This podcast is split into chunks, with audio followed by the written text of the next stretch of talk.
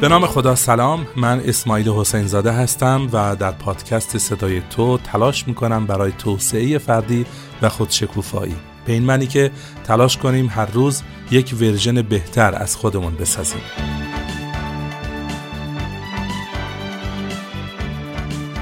نگاهی خواهیم داشت به تفاوت بخشش با سازش.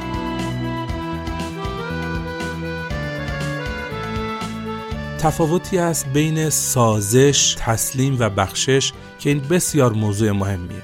ببینید ما یک موضوعی داریم به نام آداپتیشن یا سازگاری که این هنر بشر هست. اسکیمه ها به راحتی در شرایط سرما زندگی می‌کنن. چندین درجه زیر صفر زندگی می‌کنن. اینها با شرایط سازگاری پیدا کردن.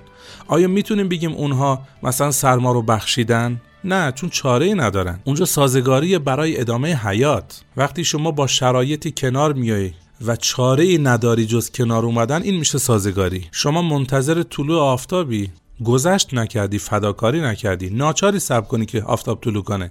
شما منتظر پایان زمستانی گذشت نکردی فداکاری نکردی.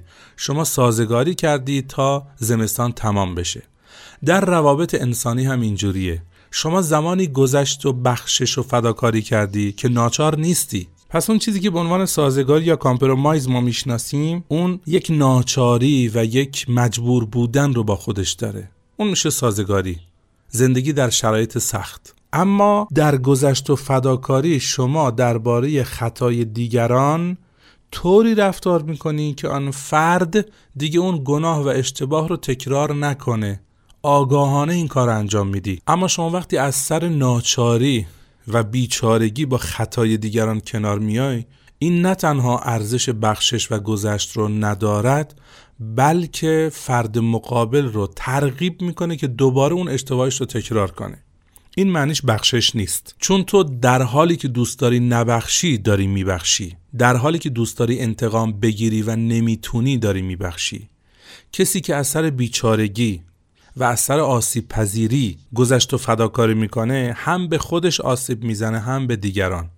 چون کسی که تحت ظلم قرار می‌گیره و اثر ناچاری دیگران رو میبخشه اینها تبدیل به عقده هایی میشه که بالاخره یک روزی به یک کسی این هم آسیب خواهد زد. پس وقتی بیچاره ای گذشت نکردی وقتی ناچاری که ببخشی دیگه بخششی معنا پیدا نمی‌کنه. همچنان که تو برای طلوع آفتاب فداکاری نکردی تو ناچاری صبر کنی که خورشید در بیاد. تو برای گذشتن زمستون فداکاری نکردی تو ناچاری صبر کنی که زمستون تمام بشه. یک کلید واژه هست که به شما میگه چه زمانی بخشش واقعی انجام دادی و چه زمانی سازش و تسلیم. چهار نون هست. ناتوانی نادانی نیازمندی نگرانی. هر موقع دیگران رو بخشیدی به خاطر یه دونه از این چهار فاکتوری که من از کردم یعنی شما از سر بیچارگی اون کار انجام دادی. اون بخشش واقعی نیست. فرض بکنید که یک مردی به زنش ظلم می‌کنه کتک می‌زنه سخت می‌گیره. اون زن از سر نادانی داره شوهرش رو میبخشه. یعنی نمی‌دونه که مرد نباید چون این رفتاری بکند. یعنی نمی‌دونه که زن حق داره که تحت این ظلم قرار نگیره. فکر می‌کنه این امر عادیه. ازدواج همینه دیگه. مرد بزنه تو سر زنش. چون نمی‌دونه کوتاه میاد سازش می‌کنه. خیلی از ازدواج های سنتی پدر مادرهای ما اینگونه بوده دیگه. از سر نادانی سازش می‌کردن. دو نادان نیست طرف. می‌دونه که همسرش نباید اینجوری باش رفتار کنه اما ناتوانه از اینکه از خودش دفاع کنه. ناتوانه زورش نمی‌رسه. یا زورش نمی‌رسه از حقش دفاع کنه یا ناتوان از اینکه پیگیری بکنه موضوع رو.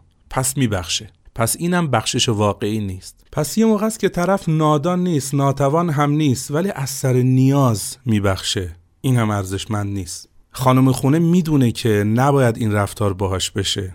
توانایی پیگیری هم دارد می‌تونه از خودش دفاع کنه. اما با خودش میگه که خب حالا گیریم که من پیگیری کردم. من سرپناه می‌خوام. من پول می‌خوام. من زندگی می‌خوام. من یک حامی می‌خوام. اونا رو از کجا بیارم؟ از سر نیازمندی گذشت می‌کنه. یه موقع است که طرف نادان نیست ناتوان نیست نیازمندم نیست ولی نگرانه. یعنی می‌تونه همه این کارا رو انجام بده. اما همسرش میگه اگر مثلا پیگیری کنی من یه جای می‌گیرم تو رو می‌کشم. نمی‌دونم این آسیب رو بهت وارد می‌کنم. از سر نگرانی هست که میبخشه. این هم ارزشمند نیست. پس هر موقع گذشت کردید و کوتاه اومدید به خاطر یکی از این موارد بدونید که اون بخشش واقعی نیست.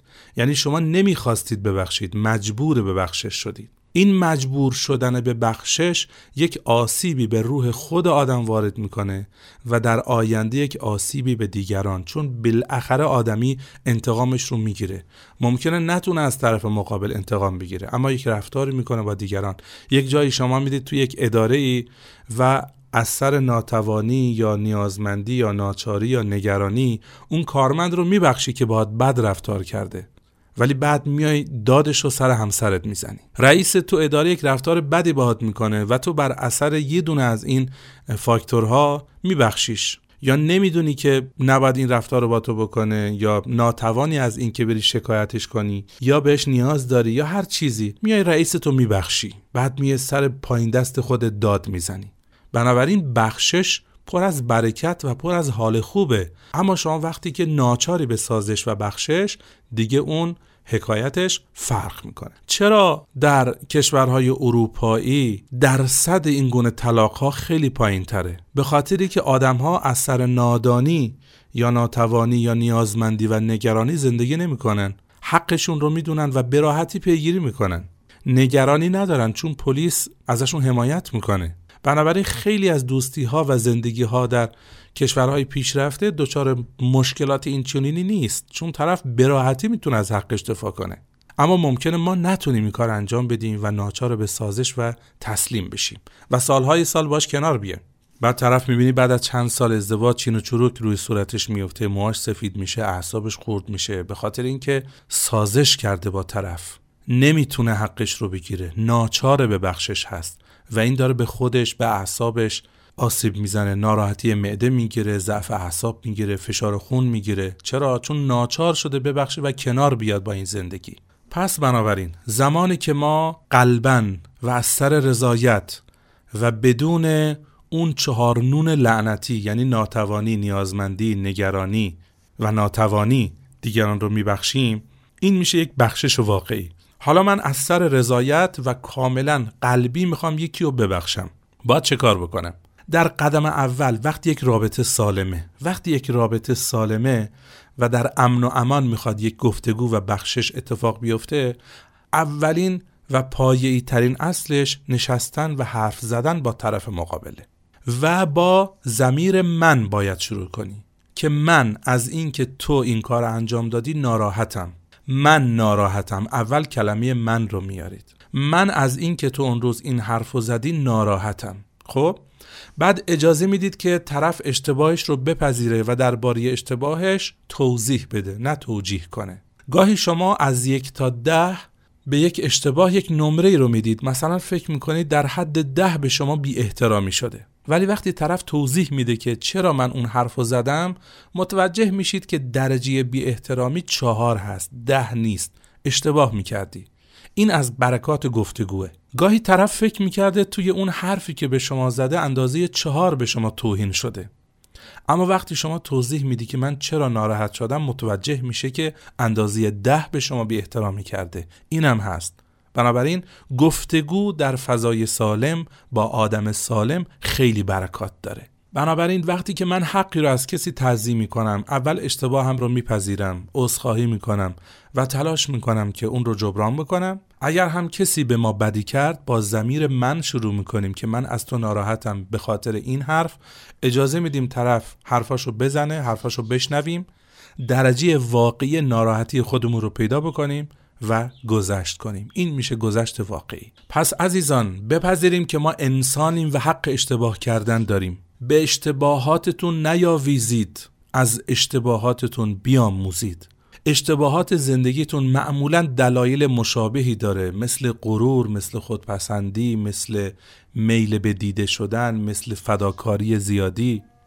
خودپسندی غرور مشورت نکردن میل به دیده شدن.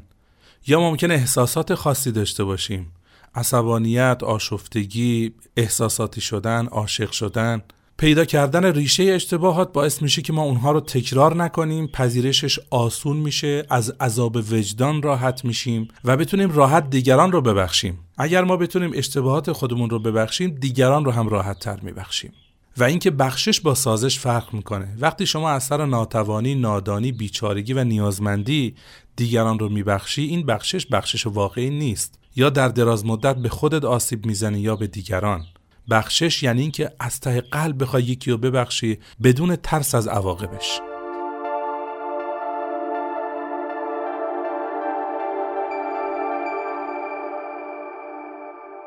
اگه این پادکست رو دوست داشتید می‌تونید اون رو با دوستانتون به اشتراک بگذارید. این مجوز رو من به همه شما میدم و دوستانتون رو دعوت بکنید به شنیدن این پادکست تا به هم کمک بکنیم به خودشکوفایی و توسعه فردی. خداحافظ.